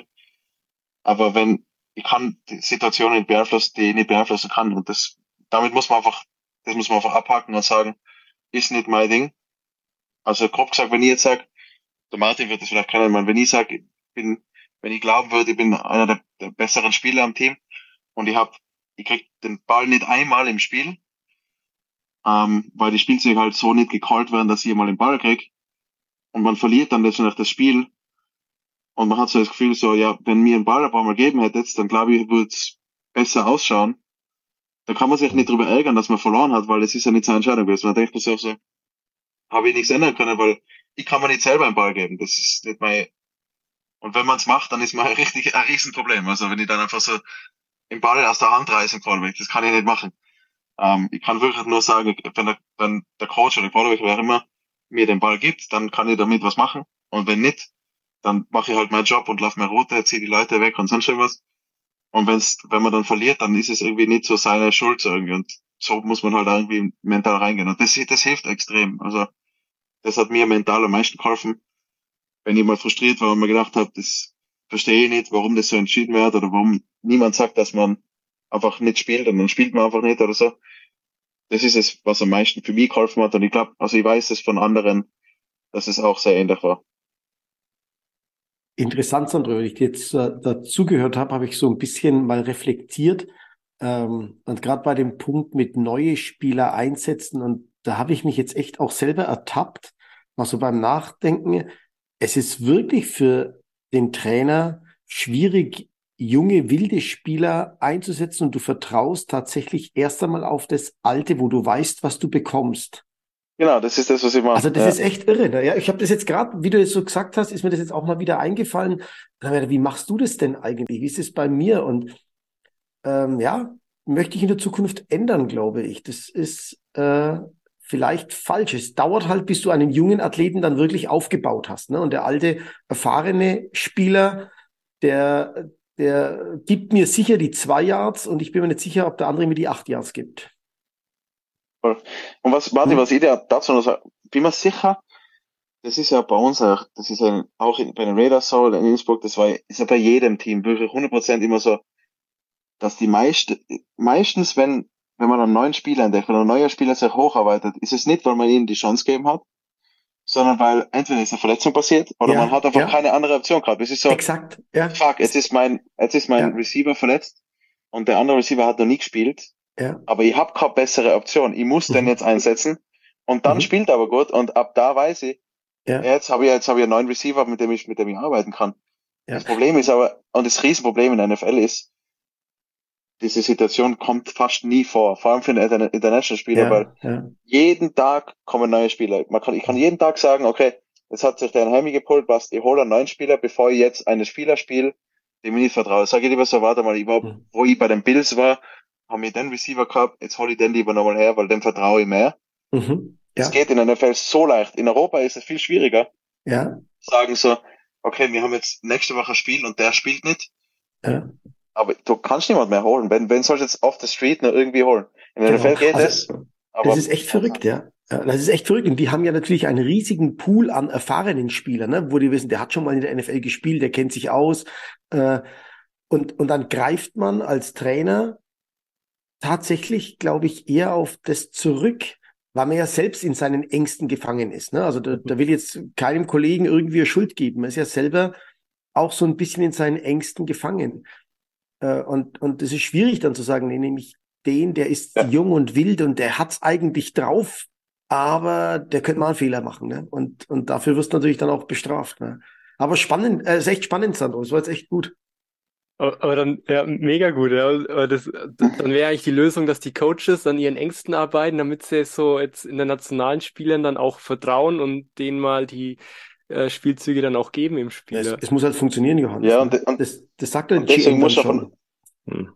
deswegen muss man von unten nach oben arbeiten, weil auf so einem hohen Ding natürlich allein schon ELF, wie, wie hast du wahrscheinlich gerade, dass ja ein Coach wirklich traut, jemand reinzutun, ja. zu tun, wo er nicht weiß, weil wenn du, wenn du das machst, das ja, kann deinen Job kosten, oder? Kann ja. sein, dass du dann verlierst ja. und das dann, also das ist wirklich, das ist wirklich Stress dann im Kopf vom, vom Coach und es gibt wenige Coaches, die wirklich die, Sagt, die Eier dazu haben, das zu machen. Mhm. Also allein schon, das ist ja wie wenn du sagst so, traue mir jetzt wirklich auf zwei zu gehen, wenn ich verliere gewinne. Ja, ja. Das jetzt. Ja, das, ja, ist, ist ähnlich, ja. Mhm. Kann sein, dass, ich, dass mir jeder feiert, kann aber sein, dass sie voll ausspielen und ich gefeiert ja. wird, weil, mhm. weil es eine blöde Entscheidung war, wenn es nicht funktioniert. Das immer so. Ja, und dann gehst du oft einmal einfach auf den Kick. Kick das Ding. Ja, ne? Einfach Kicken, sichere Variante. Sicher durch und konservativ. Ne? Wobei aber auch die Statistiken und auch die Erfahrung natürlich zeigt, also gerade in, in Championship Games, in Meisterschaftsspielen, egal in welcher Sportart, die werden ja alle ganz konservativ gehalten. Da versuchst du ja wirklich, oder du gewinnst ein Spiel, wenn du weniger Fehler machst als der andere. Das sind ja auch so Theorien, die dann dazu passen. Und, und dann passt natürlich dieses Mindset auch genau da rein. Ich vertraue dem, was ich kenne, was ich weiß, um keine Fehler zu machen und dann, ähm, äh, um dann zu gewinnen. Ja. Ja, mega interessant. Ja, also jetzt, jetzt sind wir doch noch sehr tief in ein Mindset-Thema reingekommen. Ähm, und wie geht's jetzt dann bei dir weiter? Du bist jetzt zurück in der ELF bei den, bei den Raiders. Ähm, hast du noch den Blick auf die NFL über deinen Agenten, was du mir erzählt hast, dass du, wenn du dann zur NFL-Saison doch nochmal rübergehst? Oder wie sieht's da bei dir jetzt gerade aus? Ja, habe ich theoretisch. Ähm, ist auch theoretisch ja, ich glaube, bei allen Contracts in der ELF dabei, dass wenn jetzt die NFL anruft, dass kein ELF-Team sagen wird, na, du hast ja bei uns unterschrieben, du kannst nicht drüber gehen. Das wird dann schon aufgelöst in dem Falle, wenn es notwendig ist. Ähm, ich wünsche eigentlich mir eigentlich, ich wünsche dem Team eigentlich nicht, weil, weil mir macht sehr, bisher schon, die Saison nicht mal angefangen hat, macht mir schon sehr viel Spaß. Sehr viel mehr Spaß, als es die letzten Jahre gemacht hat, weil man wirklich so ein bisschen was mehr beitragt dazu. Ähm, und einfach das Mindset von den Spielern ist anders. Es geht natürlich nicht nur um Geld und so weiter. Ähm, aber wie gesagt, natürlich, man, es ist, noch einfach für LF-Team mir zu vertrauen im Sinne von Ballträger ist halt die Nummer eins. Oder wenn man jetzt einen O-Liner oder D-Liner reinstellt, O-Liner vielleicht nur wegen einem Quarterback oder so, aber D-Liner ist recht easy, weil wenn ihr einen D-Liner habt und der irgendeinen Scheiß macht, dann kann nicht so viel passieren. Dann habe ich noch einen anderen D-Liner da, dann habe ich die Linebacker dahinter, dann macht er halt einmal drei Yards mehr. Ähm, oder ich krieg halt keinen Sack. Aber eben Running Back ist, glaube ich, so und Skill-Position ist, glaube ich, einfach so etwas, wenn du einen Ball tragst für ein Team, dann brauchst du einfach extrem viel Vertrauen von den Coaches. Und im, im Prinzip, da habe ich es natürlich deutlich mehr, als ich es in einer Cup habe. Vor dem freut es mich ja sehr. Und, und ich krieg mein Leben wieder weiter, ich kann weiter studieren, ich komme von dem her wieder weiter, kann dann auch in nicht allzu langer Zukunft auch als Arzt arbeiten, wenn ich dann mit Football mal fertig bin. Ähm, habe die Familie da, Freunde da und so weiter, bin im Land, das mir eigentlich wichtiger ist. Ähm, also es macht schon Spaß. Und eben, ähm, theoretisch Best-Case-Szenario, sage ich mal, im August ruft mir die Mann oder so und sagt, hey, Sandro, wir, wir wollen eine Chance geben, spiel ein Preseason-Spiel bei uns. Und wenn es gut machst, dann krieg, spielst du dann noch eins und wenn nicht, dann nicht. Dann wär's easy, weil dann kann ich im August einfach vielleicht sogar eine Bye-Week oder so. Oder zumindest während der Saison, wo es jetzt vielleicht hoffentlich nicht ans Eingemachte geht oder so, weil es Playoff ist, einfach nochmal rübergehen kann. Ähm, nichts mit Studium oder sonst was verliert, einfach grob gesagt Sommerferien in den NFL mache. Und dann, und dann äh, haut es entweder hin oder es hat dann wieder nicht hin und dann habe ich aber auch nichts verloren, weil dann bin ich so oder so da, habe dann theoretisch auch wieder immer noch ein Team, habe dann nichts im Studium verpasst, weil eh Sommer war und so weiter. Und es war dann nicht wieder drei Jahre, sondern nur ein paar Wochen oder so. Das das Best-Case-Szenario, dass das passieren würde. Also, wie ich auch die Wahrscheinlichkeit ist, dass das passiert. Ähm, meine, die Spitzige, was ich gehabt habe in der Welt, war, glaube ich, waren, glaube ich, gut, aber es waren eben nicht so viele. Ich weiß nicht, wie sehr sie jetzt die ELF ernst nehmen, dass wenn man da gut spielt, ob das überhaupt was zählt. Ähm, aber ich gehe eigentlich wieder mit, mit dem gleichen Mindset rein, ich kann es eh nicht beeinflussen. Ich, ich mache weiter mein Ding, ich weiß, dass das, was ich jetzt mache, für mich das Richtige ist, ähm, als eben, ich habe zum Beispiel kanadische, kanadische Football-Liga habe ich abgelehnt, hat mich nicht interessiert, nur mal okay. ein Jahr lang von meinem Leben woanders zu sein, nicht weiterzukommen mit dem Studium und, und meinem restlichen Leben. Und eventuell wieder nicht wirklich viel zu spielen. Ähm, und das mit einem neuen System, wo drei, drei Plays oder drei Downs sein und anderes Größe vom Feld und so. So ein bisschen, kanadisch, kanadischer Fußball ist ein bisschen anders und das hat mich dann in dem Sinn eigentlich nicht wirklich interessiert. Demnach habe ich es abgelehnt und wenn nochmal nach der Saison jetzt nochmal theoretisch sonst, wenn NFL nichts ist, entweder, eventuell im Winter nochmal XFL eine Möglichkeit ist, könnte ich es mir vorstellen. Ja. Ähm, ging sich auch dann vom Studium gut aus, weil ich dann fertig wäre und kurz davor wäre ins praktische Jahr zu starten. Da könnte theoretisch nochmal gehen. Das schließe ich jetzt momentan nicht aus. Also es ist vieles möglich und ich lasse es mehr auf mich zukommen eigentlich. Ich kann es eh nicht beeinflussen. Wie gesagt, ähm, man kann nur die Dinge beeinflussen, die man beeinflussen kann. Das ist, was ich, wie ich trainiere, wie ich spiele ähm, und wie ich lebe und, und was da halt kommt, das kommt. War ja auch damals mit der NFL so. Ich habe ja ich hätte mich auch nicht ärgern können, wenn die NFL nie angerufen hätte und gesagt hätte, hey, wir wollen die von Österreich in die USA holen. Die Wahrscheinlichkeit, dass das passiert, war sowieso fast null. Und es ist dann halt passiert. Und es war ja, war ja in dem Fall auch ein bisschen Glück dabei. Natürlich, nicht jeder kann es haben, auch wenn man gut spielt. Aber man kann es nicht beeinflussen. Man kann das Glück oft nicht erzwingen. Man kann nur das Richtige dafür machen, um in der richtigen Situation zu sein. Und das werde ich weiterhin machen. Und ich werde jetzt wieder mehr Spaß dran haben, weil ich ein bisschen mehr spielen kann. Ähm, und weil die wirklich Teil von einem, von einem Team sein, die mir alle wichtig sind. Also, also das ist wirklich cool. Schön. Das hört sich gut an, Sandro. Ja, ja absolut. Und äh, also auch deine ganzen Gedankengänge ähm, völlig nachvollziehbar, logisch, äh, passt auch zu dir, authentisch. Äh, also ja, macht ja Sinn. Und dann, wenn Dwayne The Rock anruft, dann spielst du halt nochmal XFL oder so. Also würde mich, würde mich mega freuen für dich. Ähm, ich habe auch von der Nadja Quast, von der ich die liebe Grüße ausrichten soll. Ihr kennt euch ja auch ganz gut, die ist ja mhm. freie Redakteurin fürs Huddle Magazin und für Football aktuell. Von der habe ich noch zwei, zwei Fragen, die ich dir noch gerne stellen würde, Richtung, Richtung ELF. Ähm, und dann würden wir den Podcast für heute mhm. dann auch soweit, soweit abschließen. Ich glaube, wir können noch stundenlang quatschen. Äh, aber ist, bei mir, ist bei mir immer so, dass es immer viel zu lang wird. weil, weil man schweift dann irgendwie ab und dann, dann ist es aber interessant, aber ja, ist, ist ja gut so. Ich bin ja Fan, ich habe ja selbst nie gespielt, aber ich finde es mega faszinierend, deine Gedanken mit, äh, mit nachzuvollziehen und auch diesen, dieses, ja, die, die Dinge, die ich in der, in, in der Hand habe, die gehe ich an. Da gebe ich mein Bestes und alles andere, das wird man dann sehen, sehen was passiert. Ähm, das ist äh, mega faszinierend. Also ich fange mal an mit der, mit der ersten Frage von der, von der Nadja. Aktuell ist es in der ELF ein kleines Wiedersehen aus ehemaligen IPP-Teilnehmern, zum Beispiel Marlon Wertmann, Moritz Böhringer und so weiter, die alle bereits Erfahrungen mit der NFL oder den Tryouts haben. Zuletzt gab es auch eine Meldung von Patrick Summe, dass die Videotransparenz ausgebaut wird. Was glaubst du, welchen Impact wird das alles auf die Liga und die Teams haben? Ja, ich denke, es kann nur, kann nur gut sein. Also ich, ich merke jetzt, ich merke jetzt schon drei Jahre nachdem ich gegangen bin, ähm, dass einfach der Football gewachsen ist, auch da in Innsbruck. Natürlich, sie haben ja dieses neue Feld gebaut. Es ist alles wirklich relativ professionell aufgebaut. Ähm, das Team ist an sich noch ähnlich, aber es ist in einer noch professionelleren Liga, wo einfach dann viel mehr Medienhype überall gemacht wird. Eigentlich eh wie in der NFL. Jeder macht irgendwelche teilweise sinnvollen oder sinnlosen Predictions für alles.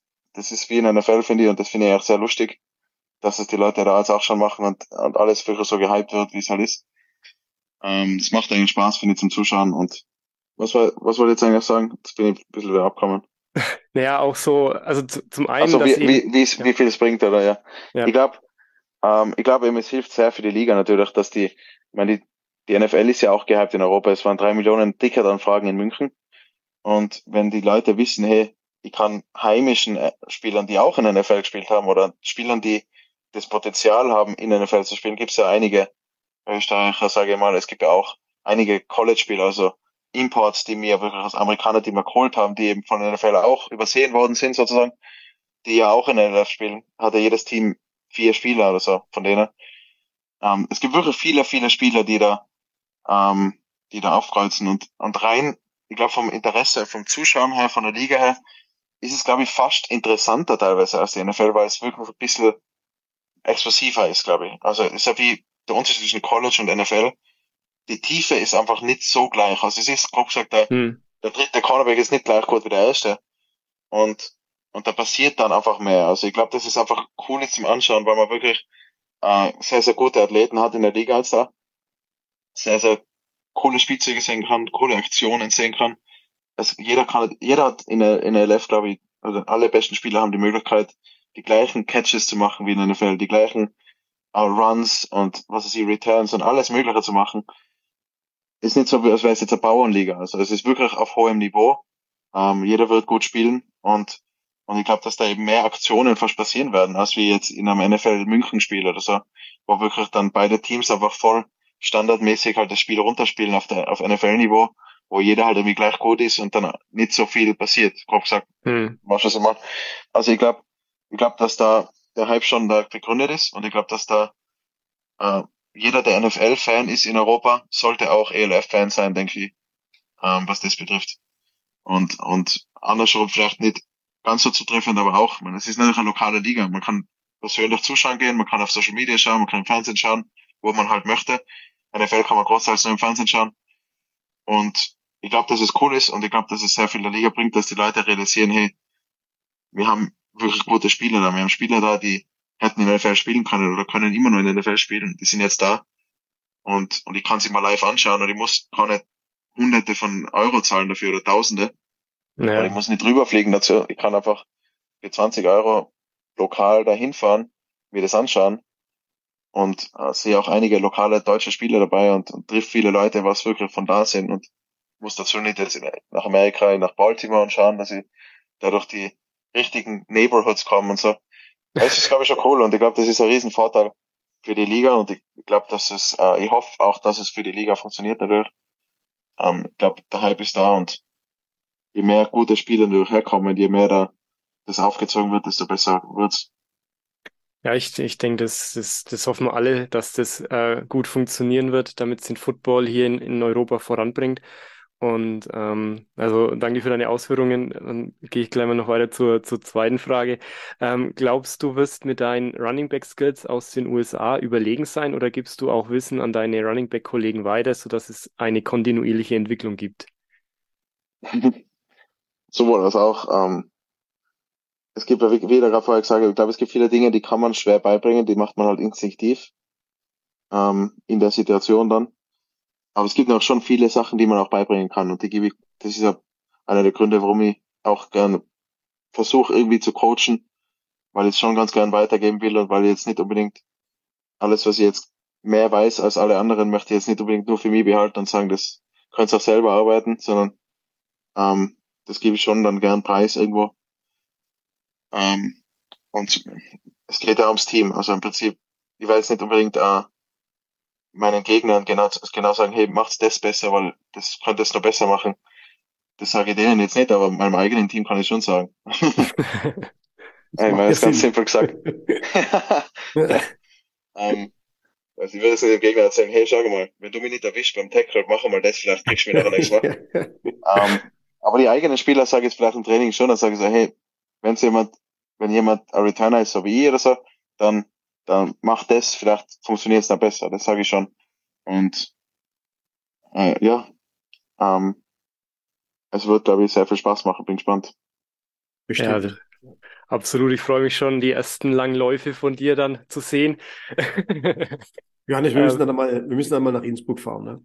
Es ist, also wir, wir müssen eine Tour, eine Tour starten, wir haben einiges vor auf unserem Zettel, Martin, diese Saison, ja. Uh, uh. Nein, Woche eins, Woche eins ist eh München, glaube ich, dann, mhm. dann Schweiz, dann eh Innsbruck. Ja, ja. Ich weiß gar nicht. Wir machen das Week by Week. Ist, in der Saison lebt man immer von einer Woche zur anderen. Ne? Ja, ist, ja. genau. Ja. Johannes und Sandro, ich würde mich verabschieden, ähm, weil ich, der Athlet wartet schon. Ich muss los und muss äh, einmal coachen, damit da schon was passiert, damit die besser werden, Sandro, damit die Typen alle was lernen. Ja, ich glaube, wir sind eh fertig, oder? Ja, ja. Ist okay, dann, dann, dann, lass uns, dann macht der Johannes das Schlusswort, oder? Vielen genau, Dank, Sandro, ja. dass du Zeit hattest. Äh, war schön, mal wieder mit dir ja, zu sprechen und wir sehen uns bestimmt bald wieder mal. Ja, melde mal, sehr gerne. Martin, jetzt würde mich nur interessieren, was hast du jetzt für dich noch so mitgenommen, wo du sagst, wow, das war dir vorher auch nicht so bewusst? Ja, es ist einfach schön, dem Sandro zuzuhören aus der Erfahrung ja. äh, von Leuten, die in der NFL waren. Also wenn einem, äh, wenn man äh, für den Sport so viel Leidenschaft hat, äh, will mir ja auch immer wieder dazulernen und immer was äh, wissen. Und ähm, ich, ich fand es eben gerade interessant, wie der Sandro das so alles erzählt hat. Äh, und dann habe ich einfach über mich selber nachgedacht, äh, wie, wie mache ich das? Wie funktioniert das? Kann man das in der Zukunft anders machen? Kann man mal, kann, kann man ein System finden, wo man eben jungen, jungen Spielern mehr Chancen gibt oder leichter eine Chance gibt, äh, was zu werden? Äh, das ist ja auch ein ganz, ganz vielfältiges Thema. Da spielt natürlich auch mit rein die eigene Persönlichkeit. Man redet immer alles so einfach, aber es ist ja auch nicht so einfach, so einem, äh, so einem verdienten, langjährigen Spieler dann zu sagen, du, ich glaube, dein Zenit ist überschritten, wir lassen jetzt mal den Jungen da äh, ran. Äh, ist ja, also das ist mir dann so in den Kopf noch gekommen, das ist auch nicht einfach, das zu sagen. Und bestimmt hat der ein oder andere Coach dann damit auch ein Problem. Ähm, ja. Und, und das muss, äh, das ist einfach ein ganz, ganz großes und vielfältiges Thema. Aber es ist richtig, dass man sich Gedanken machen sollte, äh, wie, wie kriege ich das schneller rein? Also wie kann ich junge, talentierte Spieler schneller reinbringen? Denn die verlieren ja auch jedes Mal ein Jahr. Die werden ja nicht besser dadurch, sondern die verlieren ja jedes Mal eine Saison, wenn sie nicht eingesetzt werden. Und das ist A nicht fair und, und B wahrscheinlich dem Sport nicht förderlich. Ja. Gut, dann vielen Dank dir auch nochmal für, für deine Schlussworte, Martin. Und ich glaube, Sandro, äh, irgendwann glaube ich schon, dass wir dich auch mal an, als Coach auch sehen werden, wenn du mal deine Schuhe an den Nagel hängst, könnte ich mir echt gut vorstellen, ähm, dass du da auch äh, weiterhin im Football treu bleiben wirst. Ähm, von dem her, also vielen Dank für deine ganzen äh, die ganze Tiefe, die du auch gebracht hast. Es äh, steckt so viel Wissen drin. Ich hoffe, dass die Erfahrung vielen hilft, die die auch so einen Weg einschlagen möchten oder auch als Coach arbeiten und da nochmal so ein paar Gedanken von dem, von dem Profi dann mitzunehmen. Also vielen Dank dir. Äh, Martin, auch dir alles Gute und ähm, ich wünsche euch viel Erfolg in eurer Saison, Sandro. Ähm, Okay. Sagt dir viele Touchdowns und dann hoffe ich, wir, wir, wir sprechen uns dann irgendwann mal wieder und können unseren Podcast auch mal irgendwann fortsetzen, so vielleicht nach der Saison. Dann ja, würde mich, würde mich freuen, ja. Ja, ja gerne, melde einfach. Ach ja, alles klar. Also, dann, bis bald. Macht's gut. Schöne Ciao. Woche euch. Tschüss. Ciao. Ciao. Tschüss. Ciao.